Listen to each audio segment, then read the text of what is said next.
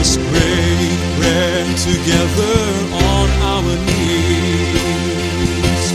Let us pray, bread together on our knees. When I fall on my knees with my face to the rising sun,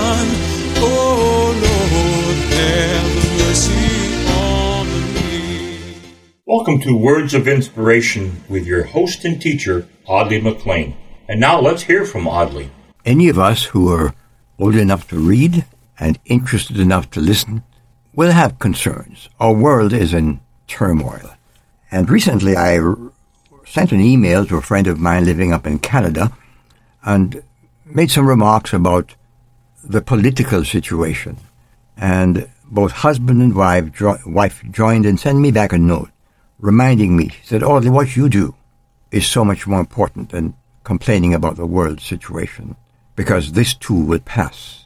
The message of Jesus Christ is for all eternity. I was heartened to hear that. And by the way, if you're one of those who would like to drop me a note and share your thoughts, maybe share some story that I could use on the on, on the radio, I'd love to hear from you. But I was led to Psalm 37. And I want to share that with you because it may be that not world situation, but just maybe neighborhood problems or family issues are challenging you. And sometimes you feel like you want to fold or quake. Listen to the psalmist. Do not fret because of those who are evil, or be envious of those who do wrong. For like the grass, they'll soon wither. Like green plants, they will soon die away. Trust in the Lord and do good. Dwell in the land and enjoy safe pasture. Take delight in the Lord, and he will give you the desires of your heart. Let's pause there for a moment and ask ourselves, what is David really saying?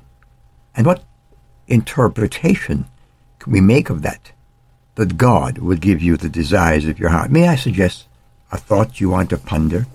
When we are committed to the Lord, when He is Lord of all, the desires of our hearts will be leaning towards glorifying Him. In other words, we will already be in the pathway that God wants us to be, and our desires will not be contrary to the will of God. Commit your way to the Lord. Trust in Him, and He will do this. He will make your righteous reward shine like the dawn, your vindication like the noonday sun. Yes, that's another point at which we must pause for a punctuation.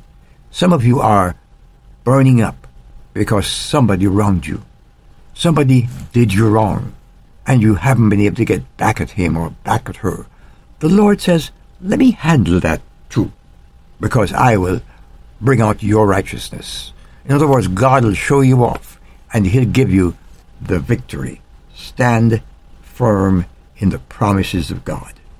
Be still before the Lord and wait patiently for Him. Do not fret when people succeed in their ways and they carry out their wicked schemes. In other words, don't worry about it. He succeeded. It seems like he did.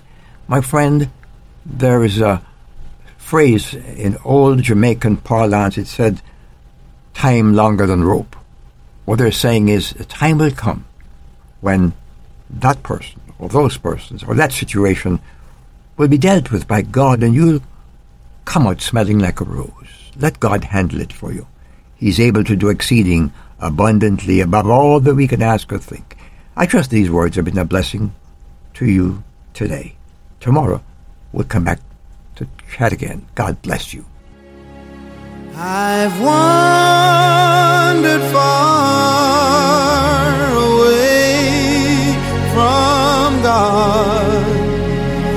Now I'm coming home. Words of Inspiration with Audley McLean is a ministry of Harvest International. You may write to Audley at Harvest International, Post Office Box 6690, Ocala, Florida 34478.